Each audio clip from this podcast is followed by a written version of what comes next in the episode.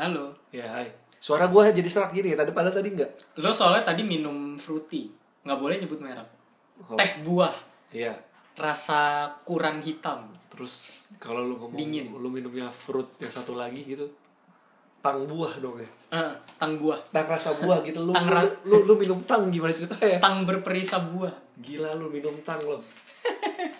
Nah, ini eh, episode selanjutnya jadi kalau misalkan lu belum dengerin yang tadi iya, iya, episode rekam. 18 ya dengerin dulu. Kalau Nah. misalkan gue nggak yakin sih, cuma itu topiknya serius, Hah. cukup serius. Cuma kita juga bahasnya agak-agak ogah-ogahan sebenarnya. Iya sih. Soalnya efisiensi kerja itu sangat-sangat singkat lah. sebenarnya. Gampang sebenarnya gak, gak, gak, gak, gak Gampang, usah cuma- sampai lu iniin gitu. Cuma kita aja yang stretch sampai sejam Iya. gitu. Jadi kita ngebahas yang lain lagi tadi. Sebenarnya kalau lu mau lu, lu mikir sendiri lu juga bisa kok gitu kan. Iya. Dah. Iya. Eh, selamat datang di sebuah siniar. Eh, sebuah podcast dari sebuah kesebuahan. Lu Main koin mulu anjir. Sekarang megang HP. Iya. Gak apa-apa. Dah, sip. Eh, ini episode 19. Iya. Eh, temanya tentang iliterasi, Iliterasi. bukan ili spasi terasi, Iya. enggak.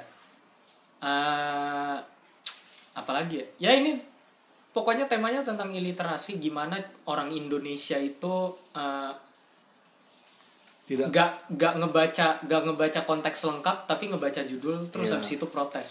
Dah. Iya, salah satunya ya, salah satu perilakunya. Fenomenanya, fenomenanya itu sebenarnya kita ngelihat dari eh, penyebaran berita bohong dan berita betul Berita bohong dan berita yang betul. judulnya clickbait. Ya. Nah, eh, sebenarnya sih kita concernnya gini, kita eh, pedulinya gini, bukan peduli, concern tuh apa? ya? Ah. Khawatir. Ah. Eh, kita khawatirnya tuh gini banyak orang yang nentuin yang nentuin satu isi dari konten luas tertentu misalkan kayak satu artikel gitu cuma dari judulnya doang Ya. Kayak contoh beberapa minggu lalu kita ngalamin ya kayak yang di episode 18 yang sampai Iya. gua ngegas itu mereka ngeliat judulnya doang isinya nggak didengar gitu Iya. sedangkan judulnya ya gue bilang dan racun itu pun bernama keluarga so what Iya. balik lagi kayak penjelasannya Aldo itu adalah efek keluarga yang negatif bukan Iya. efek negatif keluarga Iya. karena itu beda banget Ada tapi. kata pun ya. Ada Jadi kata dibaca itu pun. Nah-uh. Aku pun. Iya berarti itu pengecualian Iya. buat orang lain dan spesifik ke diri Iya. sendiri gitu Iya, jadi racun racun itu pun bernama keluarga. Jadi racun yang bentuknya keluarga, bukan keluarga itu Racun semua. Racun semua gitu. itu namanya silogisme sesat Iya. logical fallacy cacat logika Iya. gitu Ini suara gue kayak Doraemon gini. alat pencukur yang bahasa Jawa itu Eh, eh, eh, eh. Eh, Oke, jadi itu fenomenanya dan kita pun bingung sebenarnya. Gua gua sendiri bingung kenapa? Karena ini sebenarnya topik yang bisa dibahas secara psikologis tapi kita memilih untuk tidak dulu. Iya. Mungkin bisa, Tapi tapi tapi nanti aja. tapi nanti aja. Nobita lah. Nobi. Kalau bisa dilakukan nanti. eh, apa? Squidward kok Nobita. Iya, Squidward. Kalau bisa dilakukan nanti nanti. Iya. Jangan sekarang. Nah, Apa? oh ya disclaimer dulu buat orang-orang yang ngerasa kalau ini menyakitkan hati atau gimana atau lu baca judul yang Iya. sakit hati nggak usah denger udah. Iya. Kalau lu kalau lu sakit pantat, ambeien gitu ya Iya. udah. Kalau misalkan butthurt gitu, lu bisa screenshot kirim ke IG stories terus habis itu lu bilang, "Ini apaan sih podcast?" gitu. Iya. Ya, Nggak apa-apa. publikasi nggak ada yang buruk. Publikasi semuanya publikasi. Iya. Wajar. Jadi makasih. iya. Eh, terus itu disclaimer. Hmm. Ya udah. Menurut lo gimana, Dok? Menurut gua gimana? Maksudnya dari fenomena yang luas dulu deh. Jadi, Eh, ceritanya. Jadi kemarin kan iseng aja sih gua karena gua terjebak kemacetan yang luar biasa di sana ya di di jalan. Gua mau ke CP 3 jam ya, 3 jam. Dari Pondok Gede. Iya gila. Dan masalah sebenarnya gua udah sampai petam Sleepy Petamburan tuh 18.45. Harusnya jam 7 gua bisa sampai CP. Tapi nggak bisa. Tapi jam 8 20.05 gua baru sampai CP. Bayangin lu dari Petamburan sampai Itu cuma beda CP. dua kan? Iya, Beda dua halte doang aja. uh, Sleepy Petamburan abis itu kan Sleepy Jaya sama harapan kita kan iya lu bayangin Iya, itu doang satu setengah jam hampir kan Ngaco. kan nggak ngotak gitu ya ya terus gue ngomong soal ini nih uh, Jadi Kan- eh, anggota survei eh ketua dari badan survei sebuah sebuahan itu Aldo doang. survei dia sekalian dia, dia sekalian surveyor juga karena gua nggak mau nyentuh. Iya. Jadi gue ngomong gini sih dan soalnya gue lihat di sosial media banyak yang men- me- menyalahguna menyalahgunakan menyalahkan ganjil genap dan penutupan pintu tol ini disalahin ke gubernur yang sekarang ya. Nah terus gue ngomong kayak gini. Eh, kita tahu kita sendiri tahu beberapa keanehan di Jakarta belakangan ini mostly masyarakat menyalahkan gubernur yang menjabat saat ini. Dalam hal ini, andai kata kalau gubernurnya bukan gubernur yang sekarang, tapi gubernur yang gubernur yang sebelumnya, dengan kebijakan yang sama soal ganjil genap dan pintu tol itu, akankah kalian salahin gubernurnya juga? Jika iya, kenapa? Jika enggak, kenapa? Dijelaskan. Nah, Beberapa jawaban ini beberapa jawaban. Orang ngomong ini ya. Emang sudah takdirnya Jakarta akan selalu macet, kecuali setengah populasinya dihilangin Thanos. ya Oke, itu benar sih. itu benar. Maksudnya kita udah Emang- overpopulate emang udah di overpopulated, Jakarta. Karena urbanisasi itu nyata, Bray. Sedangkan transmigrasi itu ber, kayak kayak fiktif aja gitu. Kayak Terus? kelihatan apa efeknya. Ada yang ngomong, iya, karena dia yang membuat kebijakan yang aneh. Karena dia yang membuat kebijakan dan aneh aja kebijakannya. Bikin karena bikin macet. Tapi kalau sih kalau gubernur yang sekarang sih napas aja udah salah. Oke. Gua nggak ngomongin politik, ranah politik Iya. tuh ranah pembicaraan umum di warung kopi, Iya. bukan di podcast. Iya, jadi gua ya udahlah. Emang dia kayaknya punya dendam kesumat dengan gubernurnya sekarang. Maksudnya kesel-kesel gitu ya, bukan dendam apa gimana ya. Ya udahlah, suka-suka dia ya. Tapi dari beberapa maksudnya gini, gue gue cuma pengen ngejelasin Hmm. Eh, sebenarnya konteks konteks dari pertanyaannya Aldo di sini itu bukan nyalahin salah satu Iya. gubernur atau gubernur lain, enggak. Tapi apa yang terjadi ketika gubernur yang sebelumnya itu menjabat Hmm.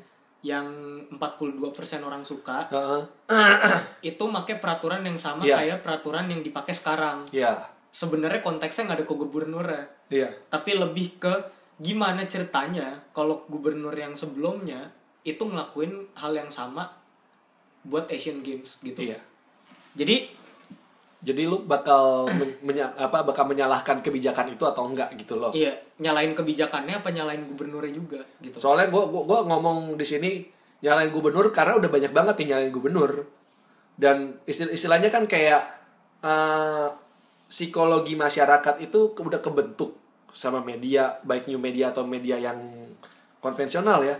Eh, kalau gubernur sekarang aneh-aneh. Kalau gubernur sekarang idenya astral gitu ya. nggak betul kerjanya. Kerjanya nggak benar gitu kan. Tapi nih by any means kita nggak bakal ngomongin politik. Gue kita gak bakal ngomongin politik. tentang Gue ngomong soal kontennya aja yang dibahas di sini ya. iya.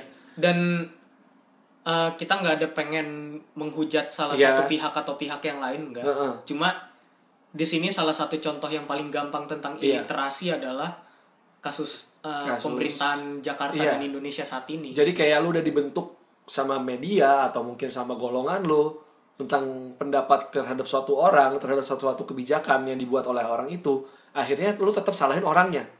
Bukan lihat keadaan sebenarnya Jakarta ini udah kayak gimana gitu ya. Iya.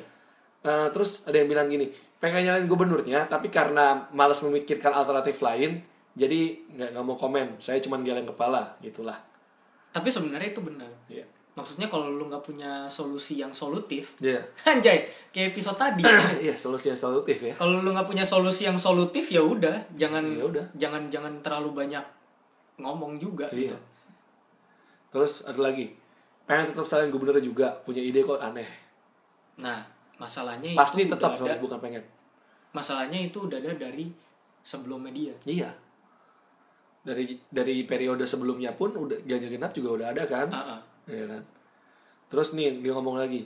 Ada yang ngomong lagi, ya iyalah, gak bijak banget tutup pintu tol, and kasih kebijakan kayak gitu. Kebanyakan coba-coba. Sebenarnya nggak nyoba-nyoba. nggak nyoba-nyoba sih. Cuma yang jadi masalah di sini adalah waktunya. Nah, tapi kita kita kita nilai dari argumennya ya. Ya iyalah, gak bijak banget tutup tol dan kasih kebijakan kayak gitu. Kebanyakan nyoba-nyoba. Ini kata-kata kebanyakan nyoba-nyoba kan hasil dari dia baca media-media sebelumnya kalau gubernur yang sekarang kebanyakan nyoba-nyoba. Iya. Ya kan? kayak jalur sepeda yang nggak ada apa, apa Yang ada tiangnya. ada tiangnya JPO yang dibongkar terus jadi pelikan crossing yang malah membahayakan pejalan kaki gitu ya Jadi- Kalau menurut lu salahnya kenapa tuh Pelican Crossing itu? Kalau menurut gue sih ya itu kedekatan ke bundaran. iya Kalau kedekatan ke bundaran otomatis orang gak siap ngerem. Iya. Ya gitu aja. betul kalaupun dalam kondisinya macet pun kondisi macet pun ya tetap aja susah Iya. Harusnya beberapa meter setelah bundaran. iya Itu yang bener. Kalau terlalu dekat gak bisa. kalau enggak kan letaknya kan tuh depan Wisma Nusantara yang bener-bener udah mepet bundaran ya Iya. ya agak tengah lagi deh Iya agak tengah. agak lagi. tengah lagi itu nggak apa-apa karena lu bayangin itu bundaran kayak gitu orang di situ berhenti ya terus lu mau lanjut lagi itu kan bikin macet bundaran kan orang memutar ada yang dari mana ada yang dari mana Iya. lu eh, kebayang nggak sih ya bi- bisa lihat di Google Map ya kalau nggak ngerti ya itu bayangin kondisinya seperti itu dan orang mau muter mau apa ya udah jadi macet Kecuali kayak yang di Cina ya kalau nggak salah ya. Apa Ada di satu kota gitu. Hah. Luas buat bundaran ya kan. Terus habis itu dia bikin JPO-nya itu seluas bundaran ya. oh Jadi lu kalau mau nyebrang ya lu naik situ terus habis itu muter. Muternya lewat JPO-nya. Jadi JPO-nya bener-bener ngelilingin bundaran Oke. itu juga. Nih, eh, sebenarnya argumen ini gak salah. Dia bakal tetap salahin gubernur sebelumnya, tapi lu gak perlu masukin kata kebanyakan nyoba-nyoba. Karena gubernur yang sebelumnya gak kebanyakan nyoba-nyoba. Kalau kata media, Iya. nangkep. Cuma Jadi- tri- trial and errornya kebanyakan berhasil sih. Iya. Karena dia bacanya data. Iya. Kalau yang kalau yang sekarang, Sekarang kurang kan perhatiin kurang data. perhatiin aja. data. Nah, jadi yang gue mau nilai, mau di sini ya dari beberapa argumen tadi, kayaknya udah langsung eh, fokus ke salahin gubernur juga. Padahal gue tulis kasusnya, andai kata kalau gubernurnya itu gubernur yang sebelumnya, bukan yang sekarang. Iya. Kalian masih nyalahin nggak? Gitu ya. Eh, ini gue ngomong gitu ya, gitu ya, gitu kayak kayak pak guru ya. Gitu ya. Gabain.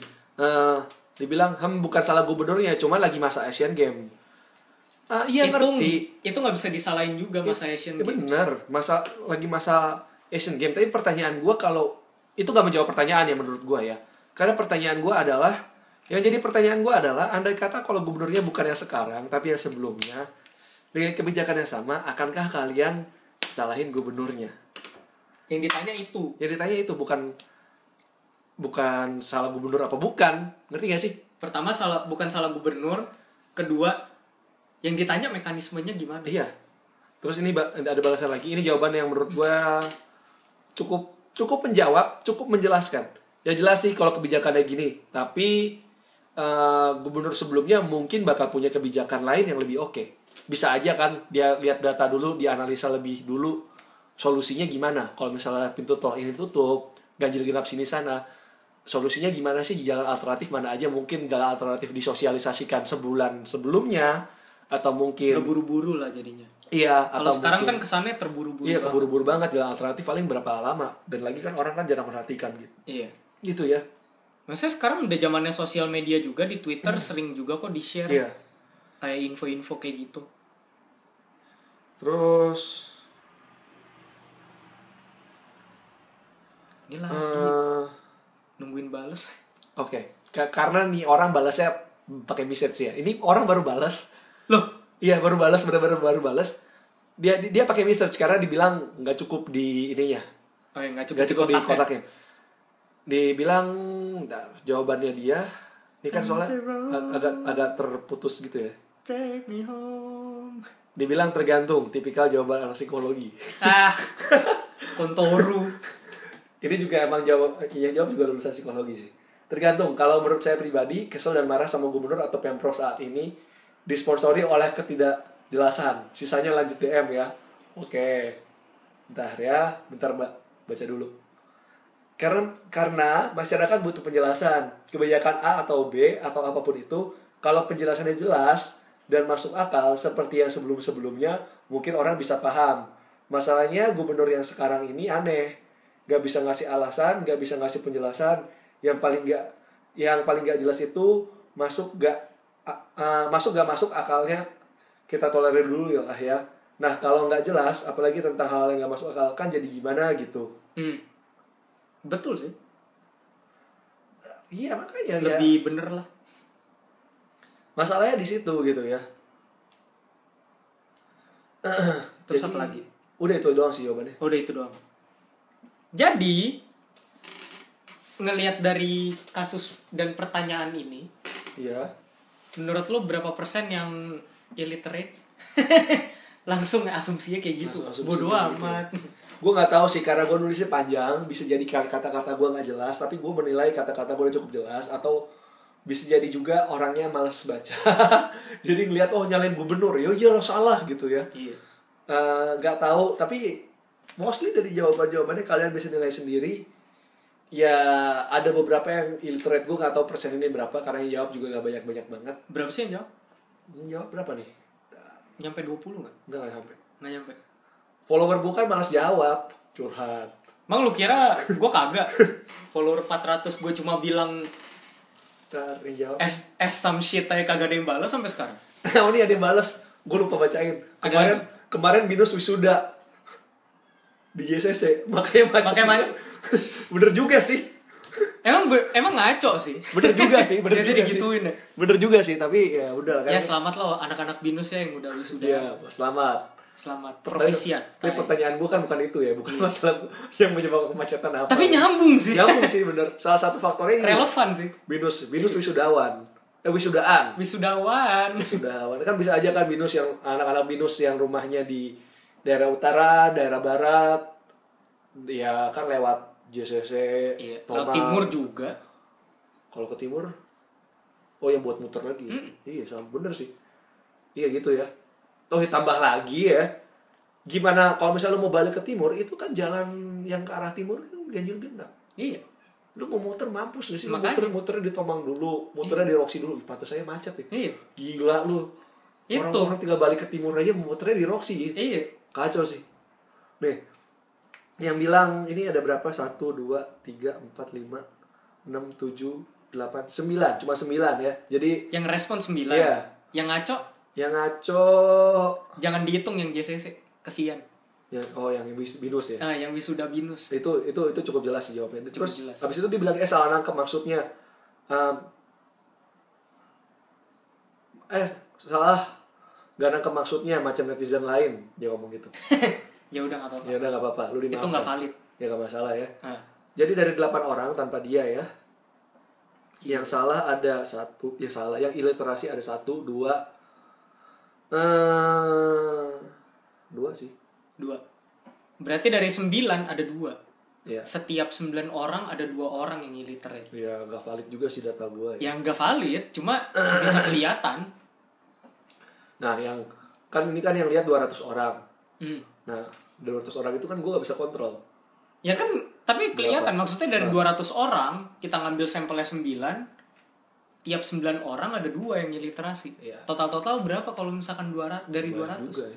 kali berapa? 21 kan berarti 189 eh enggak deh. Ada 40 orang. Eh, 22 dikali 22 masih 198 kan berarti kan? Hmm. sisa 2 berarti ya 22 orang. Ah, eh dika ya udahlah hitung aja. Ya pokoknya sekitar 40-an orang lah ya. Iya. Hampir seperempat. Iya. Eh bukan hampir seperempatnya. Iya. Lu Iya. bayangin eh enggak lah 9 kurang 2 7 9 ya gimana sih lu? Gimana sih? 22 persen lah. Iya. 22 persennya itu ngaco jawabnya. Lu bayangin kalau misalkan ada 180 juta orang di Indonesia 22 persennya illiterate kacau sih. Ngaco kan? Itu maksud gua. Kacau sih. Itu jadi jangan bilang cuma cuma dua orang dari sembilan dikit. Ya, Iya. ya kalau maksudnya kalau diambil dari sini loh ini sampel kecil banget Iya. gak merepresentasikan sebenarnya. Iya. cuma kelihatan jadinya. Sering orang misliterate tuh karena itu ya karena malas baca lihat ujungnya aja ya udahlah apa. Iya. padahal lihat pangkalnya doang lihat kepalanya doang lihat judul gitu lihat kan. buntutnya doang malah. Iya maksudnya gini loh pertama yang bikin lo illiterate itu adalah pertama males Males baca. males baca. Kedua judulnya clickbait. Iya. Yang ketiga lu nggak efisien nggak bisa skimming. Ya itu yang susah. Skimming pun kan harus belajar sebenarnya kan. Hmm. skimming ah kalau misalkan lu nggak tahu skimming itu apa bukan penipuan lewat kartu kredit ya. Itu- atau kartu ATM tuh skimming juga namanya. Oh jadi skimming tuh baca sekilas itu ada tekniknya. Jadi kalau misalkan lu baca sesuatu yang panjang banget lu bisa nangkap semua intinya. Hmm. dalam waktu mungkin seperempatnya atau setengahnya doang Ya kan? gitu. Kayak buku-buku yang dijual gitu ya. Iya. Teknik membaca cepat dalam waktu 5 menit anda bisa mendapatkan uang ratusan juta. Apa nah itu kan gak mungkin kan? Tapi maksudnya gini lu skimming itu biasanya long formnya satu lembar dua lembar. Kalau Iya. misalkan lu baca dua halaman gitu Hmm. Habis itu lu pengen dapet intinya doang, lu baca judulnya pertama memang. Tapi lu baca kontennya juga, di skim aja di ya itu teknik membaca cepat lu Hmm. ngebacanya sekilas aja yang setangkap lu yang setangkap lu doang gitu. Ah, Nah, orang tuh bahkan males skimming, itu yang aneh Iya. gitu. Jadi kalau misalkan males kan Iya. Gue kalau misalkan nyari di Google aja itu gue skimming dulu. Hmm. Gue skimming segala kontennya dulu, nggak bakal gue klik dulu sebelum gue skim gitu. Padahal mereka kan informasinya paling banyak tiga baris atau dua baris kan. iya Tapi gue skimming juga. Kenapa? Karena gue berusaha mendapatkan info yang serelevan mungkin gitu. Nah, dulu, dulu nih ya, orang tua, ya umur 30-an lah, di tahun 90-an dibilang, jangan percaya apa yang eh, kelihatan di TV atau di internet. Ya kan? hmm. Itu dulu. Sekarang kita udah ngerti. Udah zamannya internet, sekarang kita yang megang anak-anak muda. Apa yang kita bilang ke nyokap kita? Jangan percaya apa yang di internet. Terus nyokap kita bilang apa? Iya, Trump tuh sebenarnya manusia kadal. Dibilang gitu. Ada hoax yang kayak gitu. Trump manusia kan Iya, konspirasi teori. Teori konspirasi gitu. Terus habis itu dibilang kayak, lu tahu nggak sih kalau sebenarnya Mark Zuckerberg itu uh, manusia kadal? Gue lihat di BuzzFeed dong gitu. Emak-emak kayak gitu maksudnya emak-emak bapak-bapak yang nggak begitu nangkep sama teknologi ya ujungnya kayak gitu gitu. Manusia kan diterima aja. Lizard man. Itu bercandaan orang Amrik sih sebenarnya. Oke. Lizard man. Dia sebenarnya dia tuh bukan manusia. Jadi dia belajar patternnya manusia gimana. Oh. makanya dia bisa makanya dia bikin Facebook. Oke. Oke. Biar dia belajar gimana caranya jadi manusia oke. Enggak, tapi maksudnya itu hoaxnya kayak gitu oke. bentuknya. Jadi dulu pas masih kecil lu dianggap dianggap baca-baca yang kayak gitu tuh pembodohan gitu. Tapi sekarang malah kebalikannya orang tua yang harus kita batasin. Gitu. Emang dulu kan kita kan- sebagai anak tuh harus membatasi orang tua kita buat baca yang gak bener. Gitu. ingat gue tahun 2000 du- 2000 akhir ya 2008 2009 2010 gitu ya. Apa awasi penggunaan sosial media pada anak anda gitu ya Iya. sekarang sekarang awa- awasi penggunaan sosial media kepada bapak ibu anda iya kan pada orang tua anda Kenapa? Sih. Soalnya mereka mencoba mencoba literate dalam teknologi, mencoba ngikutin teknologi. Yang jadi masalah adalah gampang percaya Iya. karena mereka belum bisa skeptis. Lah, kita aja dari tahun 90-an udah tahu internet gitu kan.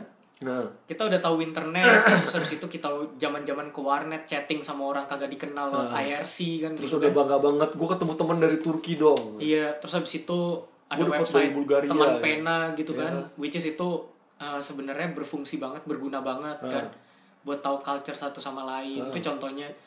Tapi ya itu kan proses belajar kan, Iya. sampai kita akhirnya jadi skeptis, kita ngerti gimana caranya informasi itu kita saring sedemikian rupa. Iya. Betul. Nah, orang tua kita tuh baru sampai uh, teknologi tuh dijamah kayak zaman kita masih ngechat di Iya, IRC gitu. iya gitu Lama prosesnya apalagi mereka udah udah umur bilang lah 40 50 60 gitu kan. iya proses belajarnya lama Proses belajarnya jauh lebih lama Iya. daripada kita yang kira-kira cuma paling 10 sampai 15 tahun doang gitu Iya. kan.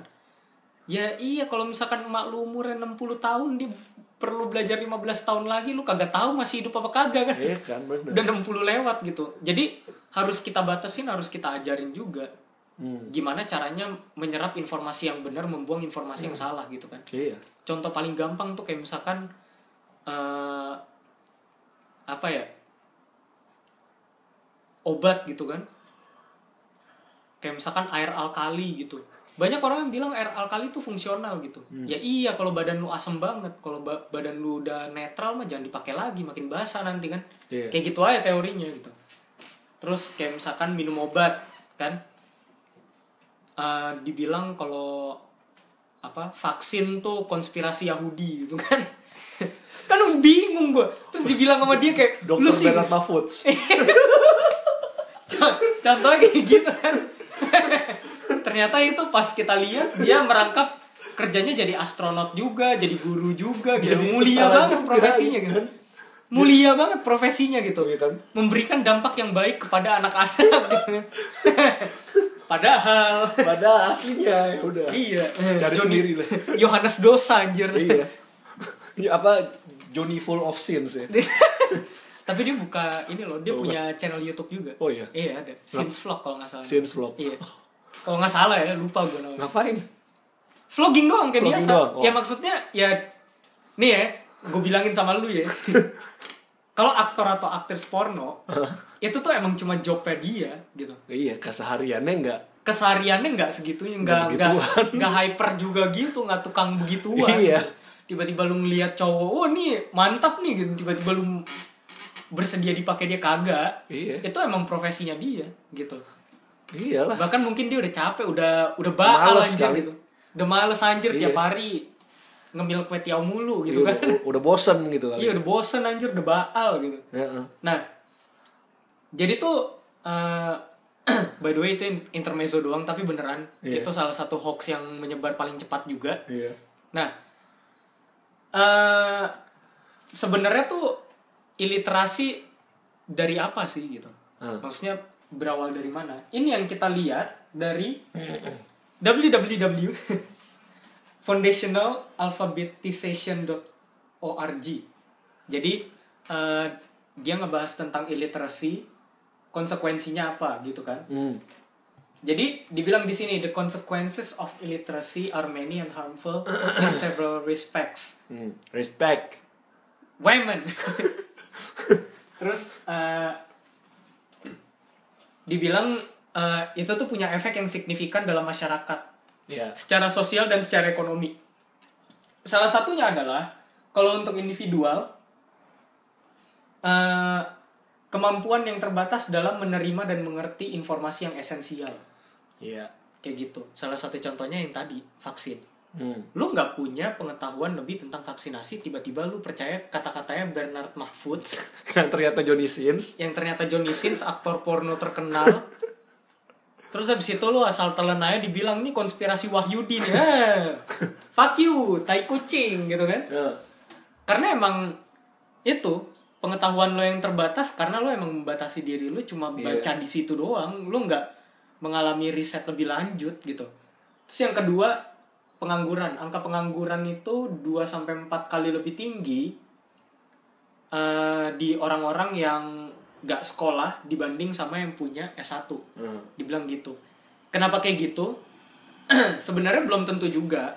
Ini ya dua kali dua sampai empat kali lebih tinggi kalau misalkan perbandingannya jauh lah. Hmm. Bisa dibilang kayak misalkan lulusan SD atau SMP gitu kan.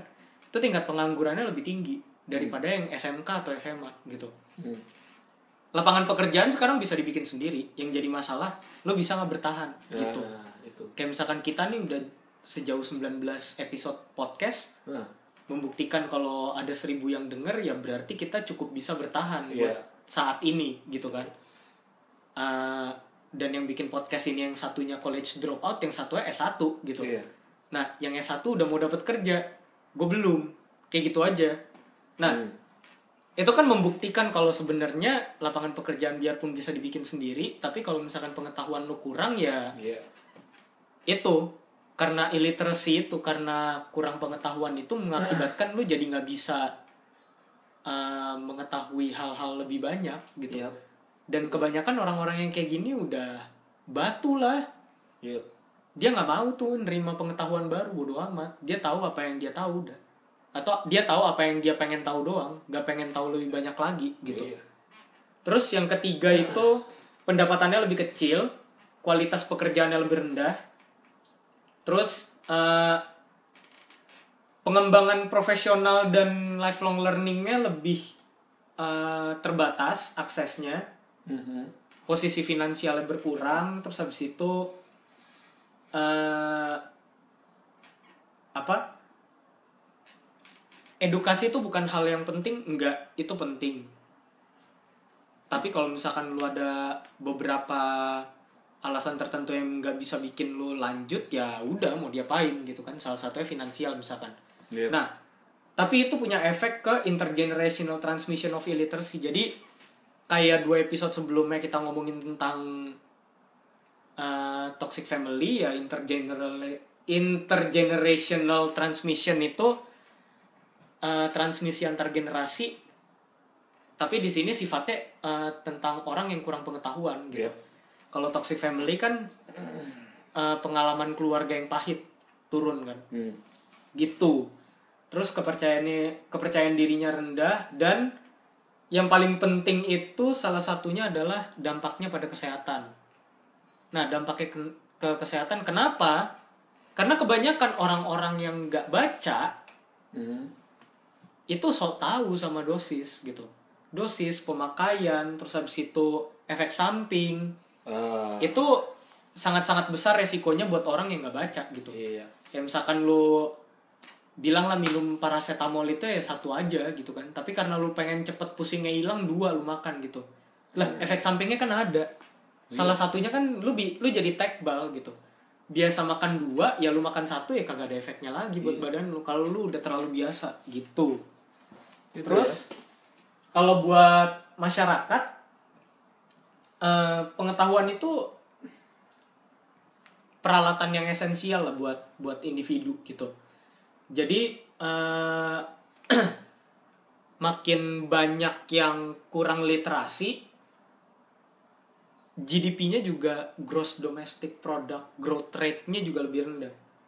Itu Betul. mengakibatkan pendapatan per kapitanya lebih rendah juga berdampak sama negara gitu. Nah kalau sama negara kadang kan ada orang yang suka bilang ada lowongan kerja nggak gitu kan? Hmm. Habis itu lu ngomong kalau contoh lah Dok, drama dikit. Misalkan gue nawarin lo gue nawarin lo satu pekerjaan terus lu nggak mau gitu. Cari alasan ya. Misalkan gue bilang gini "Eh, dok lu ada eh ada kerjaan nih di pizza hut gitu terus habis itu lo bilang enggak malu jadi waiter katanya gitu kan terus habis itu gue bilang lagi ada kerjaan nih di kereta api ah malu Malu, aja jadi kondektur. Nah, malu, malu aja di kondektur gitu kan. Terus habis itu gua gue bilang lagi, ini ada kerjaan nih di Transjakarta, lu kan bisa nyetir gitu. Ah, malu aja jadi supir bus gitu kan. Padahal gaji gede kan supir bus kan. Iya, padahal gajinya gede di atas UMR jauh. Terus Apaan? karena lu karena lu ngerasa lu tetap gak punya kerjaan sampai sekarang karena sifat lu yang bajingan itu, Hmm. lu bilang nggak mulu, terus lu nyalain pemerintah. lu bilang lapangan pekerjaan sekarang sulit dicari ah ngentiau kamu gitu kan Nah. itu salah satunya karena illiterasi Betul. keterbatasan literasi pada masyarakat Indonesia tuh tinggi banget. Kita tuh di bawah Botswana kalau nggak salah. Apa di Iya, atas gua bilang. Botswana dikit ya? Eh, coba aja cari. Waktu itu gue sempet cari kalau nggak salah kita tuh peringkat 61. Eh ne- 59 dari 61. Literasi Rates. rates 2018. Coba ya sejauh ini Ah. itu data 2016 kalau nggak salah. Itu ada 2017 ya. oh, ini 2017 aja nih. Eh, ini dari UNESCO Institute of Statistics. Iya. Jadi hasilnya valid dan reliable. Iya. Seperti itulah sebuah siniar. Anjay. selalu berusaha valid dan reliable. Jadi apa nih? ah, View, view all dong, view all. mana? sih? Oh, view all news. Bukan ya? Yeay. Yeay. Ayo. Eh, bentar. Indonesia tuh urutan berapa? Ratingnya 0,96 tapi berapa? Urutan berapa? Iya. Dan berapa? Tapi kita lebih tinggi dari Malaysia. Itu kan 5 adultnya. Adult liter- literacy rate-nya. Kalau ini Kalau nggak cari youth. digital digital literacy deh. Kalau Utah ini 100. Kita lebih tinggi dari Malaysia. Malaysia tahun 2010 itu masih 98. Bentar. Nah, lu baca dulu ya. Gua Ya kali, woi. Masih rekaman mau ke toilet. dingin ini- Pak soalnya, Pak. Oh. Enggak, ini ini tuh eh, apa? Dia bilang Kalau kalau kalau dari kalau dari literacy rate-nya itu 46% di tahun 90 ke 72% di tahun 2016. Hmm. Itu di Asia Selatan. hmm. Terus eh sebenarnya peningkatannya tajam. Ah. Kayak misalkan dari Latin Amerika dan Karibia itu dari 85 jadi 94% gitu kan. Nah, lu coba cari yang digital literasi deh. Coba eh kita lihat di digital literacy. Indonesia gitu. Nah. Yang Indonesia negara Asia Tenggara yang berawalan huruf I dan berakhiran huruf A. Jadi gini, eh, kita mau kita mau bikin bridgingnya dulu lah. Iya. Jadi kita tuh Indonesia sebagai salah satu negara yang paling banyak eh, menerima teknologi, paling sering gitu ya. Eh, kita tuh paling paling apa ya? Salah satu yang paling update lah kalau soal teknologi gitu kan. Tapi kita urutan Mana sih dibaca gimana deh? Oh ini readiness-nya. Ini readiness. Readiness-nya lu lihat. Ini kayak kita readiness. Overall lah. Overall, overall. ya. Ah. Overall ranking kita berapa? Coba aja cari di bawah kan. Bahkan kita nggak masuk kayaknya. Dari 86 negara. Makin Coba lihat dulu, lihat dulu. Oh, nih. 49. Kita dari dari overall digital literacy kita itu urutan 49. Ya. Sedangkan urutan tiga besarnya tahu pertama Swedia, yang kedua itu temen kita dari Asia Tenggara juga, Singapura. Lu bayangin negara Singapura yang negara kecil begitu, iya sih gampang katanya, iya kan eh, Singapura lebih gampang mengendalikan masyarakatnya soalnya negaranya kecil. Ya iya negaranya kecil, cuman berarti mereka lebih siap menerima teknologi. Kenapa? Karena di sini kita lihat di webnya di inclusiveinternet.eiu.com itu eh, kesiapan kita untuk menerima bukan ke, ke- bukan kesiapan ya secara overall secara keseluruhan Jadi itu ada kesiapan, ada, ada kesiap relevansi. eh, ada kesiapan ada relevansi ada eh, keterjangkauan ada ketersediaannya juga nah kita tuh berada di urutan 49 dari 80-an 86. negara mana tadi ah dari 86 negara yang dicek Ya. gitu.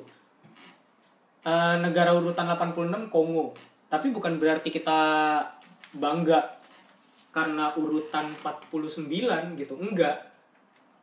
Kita tuh harusnya malu juga. Kita masih urutan 49 padahal jumlah masyarakat Indonesia tuh hampir 200 juta gitu. Iya. Bahkan lebih ya. Lebih dari 200 juta kan? Ntar ya. Mungkin kita bisa baca cari dari yang lain. Eh, Ini dari Geotimes. coba lihat di GeoTimes. Dibilang 140 juta pengguna internet di Indonesia ya. Nah, kita tuh kita tuh jadi salah satu negara yang bentar dulu lihat. Nih, kita tuh salah satu negara yang eh, aktivitas digitalnya terpadat di dunia. Ya. Lu bayangin 140 juta orang memiliki aktivitas terpadat di dunia. Di dunia loh. Tapi tingkat literasi kita secara digital berapa? Urutan 49 dari keseluruhannya dari 86 negara. Ya. Kita perlu malu harusnya. Coba scroll lagi, mungkin ada lagi. Terus dibilang gini, kalau dari GeoTimes ya, mudahnya penyebaran berita dan informasi yang ada di internet menyebabkan banyak berita dan informasi palsu yang tersebar. Yep. Berita palsu atau yang sering disebut hoax merupakan salah satu ancaman cyber yang sangat berbahaya. Berita hoax sering dijad- sering menjadi sumber konflik baik individu, kelompok maupun negara. Deh. Deh. Nah. Maaf di pause tadi. Ya. Kami kembali tai- ke Space Tune. Jadi tuh eh, di sini dibilang tingginya arus lalu lintas digital di Indonesia tidak hanya membawa dampak positif ter- tetapi juga membawa potensi bahaya. Yep. itu kenapa kenapa membawa potensi bahaya karena iliterasi karena kita digital literasinya jelek banget Iya. kita tuh cuma urutan 49 gitu 140 juta orang dan kita urutan 49 apakah itu memalukan? Cukup memalukan sebenarnya kalau Iya. menurut gue ya. Kenapa? Karena itu membuktikan kalau hoax masih gampang banget diterima sama orang-orang yang uh, menjelajah di sosial media dan di internet gitu. Dan kebiasaannya kita gak baca sebelum nge-share itu bahaya gitu Iya. ya kayak tadi dibilang konfliknya bukan cuma individu tapi Bisa. uh, bisa antar kelompok dan juga sampai ke uh, konflik negara gitu konflik sosial secara umum Dan Nah. itu bisa bisa apa ya? Ya jadi jangan ini ya jangan jangan nangis nangis jangan apa ya kan gue cuma nge-share ya, pas diciduk sama polisi tahu-tahu itu menyinggung suatu institusi dan itu dimasalahin sama institusinya gitu ya. Atau ber, eh, bermasalah dengan orang-orang penting gitu ya. Dan itu si orang penting itu permasalahin ya. Lu jangan ngomong gue cuma nge-share ya. Ya ya Ya. ya, ya udah. Lu nge-share baca dulu makanya. Iya. Lo harus di sosial media itu dan di internet pada umumnya lo harus uh, istilahnya fully aware lah. Iya, harus bener-bener waspada sama hal-hal yang kayak gitu. Betul salah satunya adalah hoax. Kalau lu mau belajar eh, apa ya? Ini saran gue sih dulu gue pernah dilatih gitu. Lo tau nggak tuh? di onion? Onion? Ah, onion? Ah, bawang. Heeh. It- jadi itu kantor berita khusus hoax doang. Emang sengaja mereka nyebar hoax di situ. Karena memang dia beritanya tuh semuanya khusus buat bercanda doang.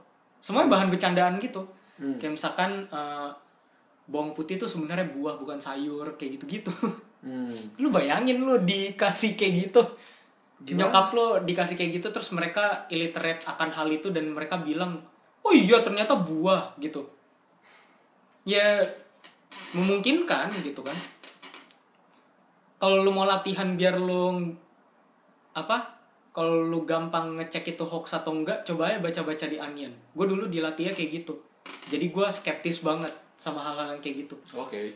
Masalahnya tuh di Onion Hmm. itu ngambil datanya tuh kayaknya valid gitu kelihatannya. Oke. Bener-bener meyakinkan gitu. Padahal padahal kagak emang kagak ada yang bener. Nih kalau mau cek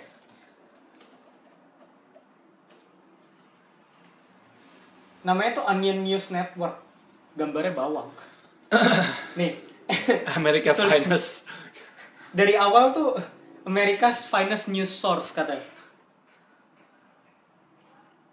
Nih, Netflix adds thousands of mediocre news subscribers. Kan kayak ben kelihatannya bener banget kan? Hah.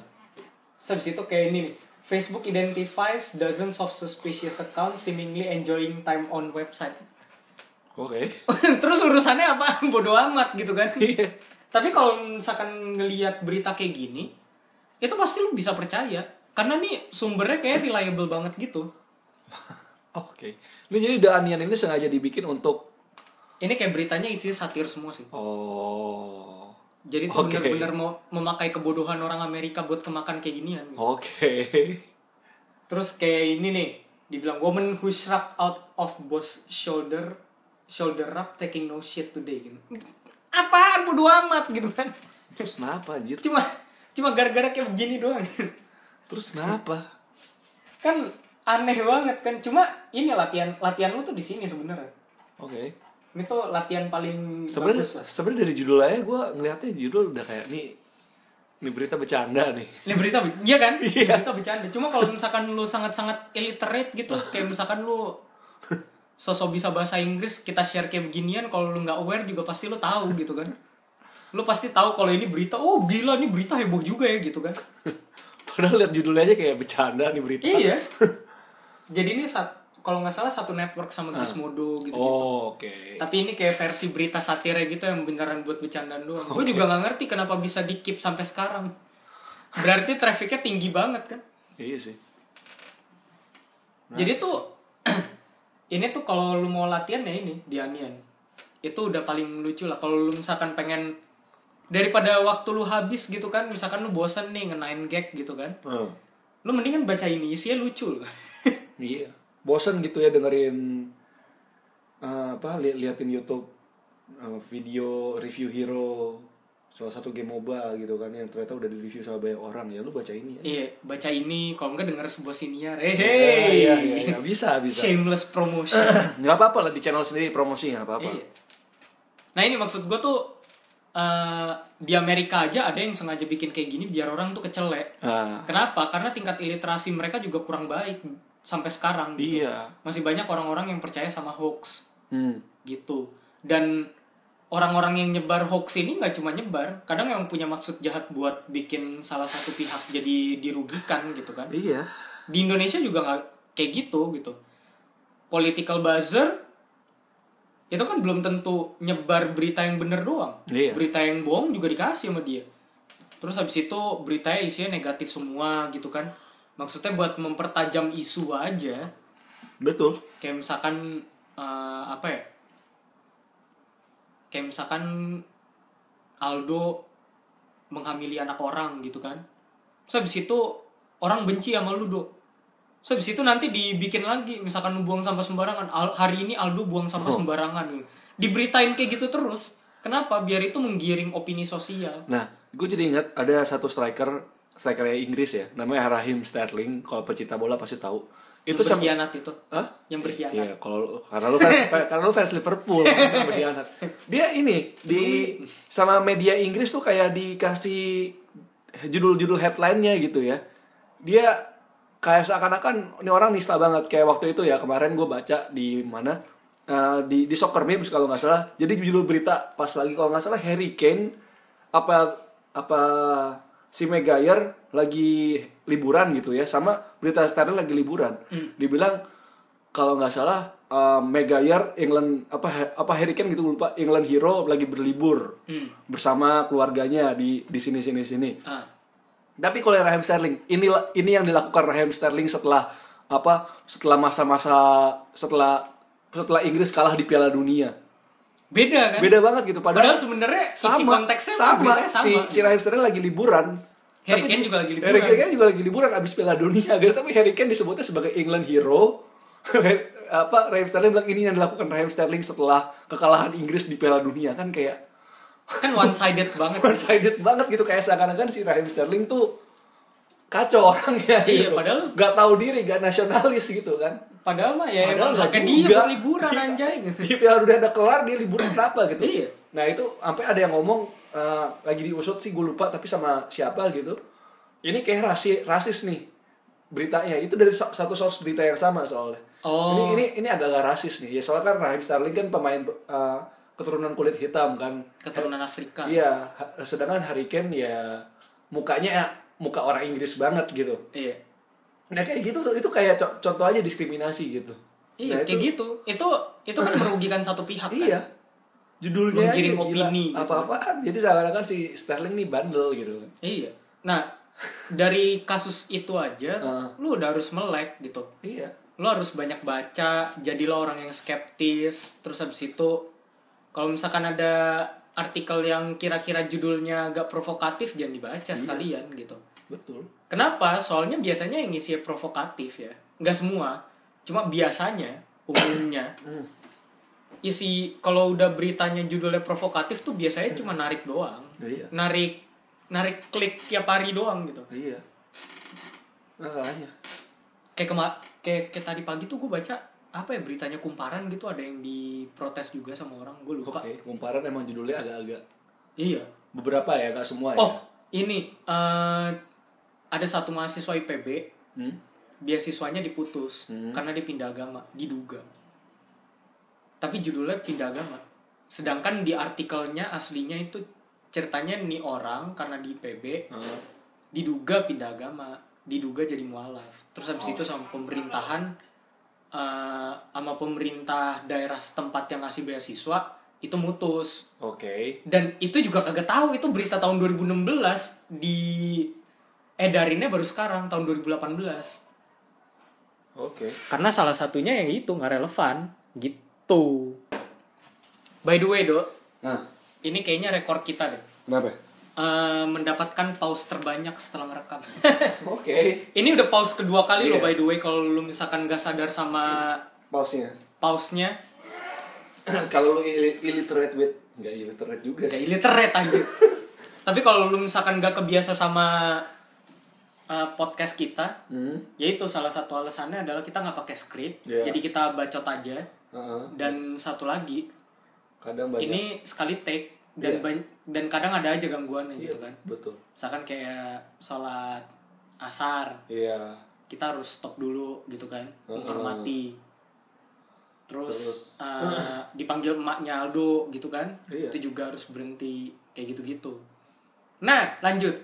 Iya. Jadi ini udah 50 menit, jadi mendingan kita langsung ke kesimpulan aja. Kayaknya kita nggak berdasar banget sih bikin podcast begini. Iya. Gak ada teori psikologinya. Nggak apa-apa sih tapi. Kayak dua episode ini sih paling kering sih, cuma menurut gue ini eh, cukup ngebet disampaikan. Perlu. Minggu depan, iya minggu depan kita akan kembali ke pemrograman selanjutnya Iya. yang apa ya, yang lebih psikologis lah. Tapi dua episode ini emang maksudnya agak variasi sedikit biar nggak gloomy gloomy banget juga. Iya. Tapi memang ini kritik sosial ke orang-orang aja sih. Bodoh amat tuh mau denger mau kagak gitu kan. Iya. Tapi gini, kesimpulannya adalah banyak baca jadi skeptis. Ya. Intinya kayak gitu. Banyak baca jadi pinter. Iya.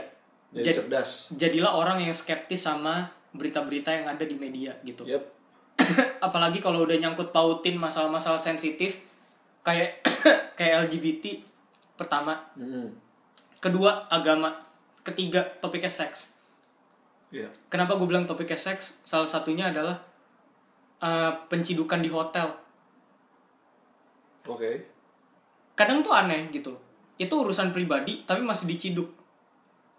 Itu kan urusan pribadi lo. Tapi di media itu tuh sering banget digoreng sama mereka. Kesannya sangat-sangat tabu gitu. Padahal sebenarnya itu urusan lu pribadi, lu bebas main asal tanggung jawab dan bersifat konsensual, Heeh. udah. Betul. Lu mereka ada hak apa ngeciduk lu kalau lu mau main gitu aja. Nah, terus eh kalau lu ngelihat berita yang provokatif, jangan di-share. Eh, jangan komen. Kalau misalkan lu share di Facebook sambil komen negatif, ini beritanya salah segala macam. Itu mereka tetap dapat traffic. Mendingan lu report. Itu lebih bagus. Terus kalau misalkan lu nggak ngerti sama satu topik tapi topik itu sifatnya negatif dan lu ngerasa kalau itu berbenturan dengan nilai lu, pilihannya cuma dua. Lu baca dulu keseluruhan konteksnya gimana. Yep. Yang kedua, eh, balik lagi, lu harus jadi skeptis, belajar lagi, lihat konteksnya apa, terus lu lihat topik itu sebenarnya mau ngebahas apa, ngebahasnya tentang apa, kayak gitu. Betul.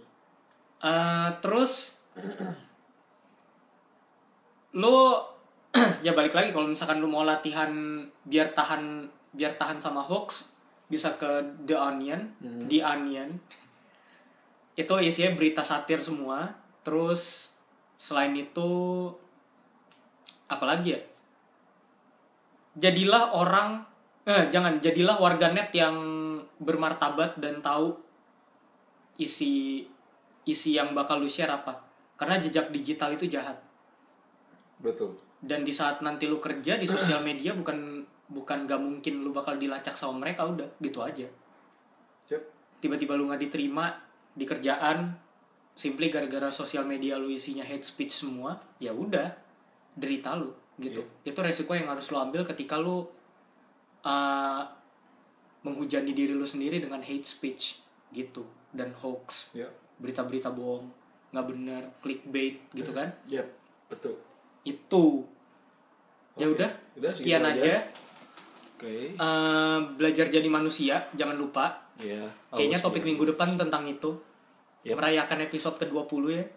Yoi. episode ke-20 Yeay. first milestone episode sebelum Ngomongnya episode gitu 20 udah seribuan yang dengar Mantap luar biasa, biasa ya.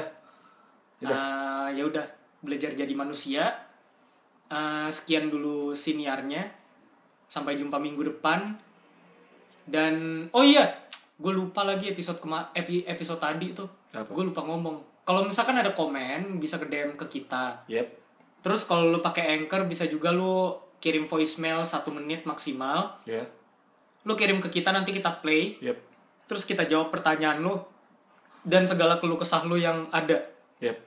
gitu terus eh, iya bisa DM ke kita kalau misalkan ada in kalau misalkan ada yang pengen dibahas topik yang pengen dibahas apaan aja eh, bisa kasih ide ke kita karena kita udah mulai habis ide anjir ngaku kagak lah topik sosial mah banyak Iya. carinya tapi satu-satu Iya. kita gampang isi dua gitu. begini mah agak susah memang kan Hmm. apalagi dihubungin sama topik-topik psikologis Ah. gitu kan gitu Oke. dan segitu aja belajar jadi manusia sampai jumpa di episode berikutnya ciao Bye.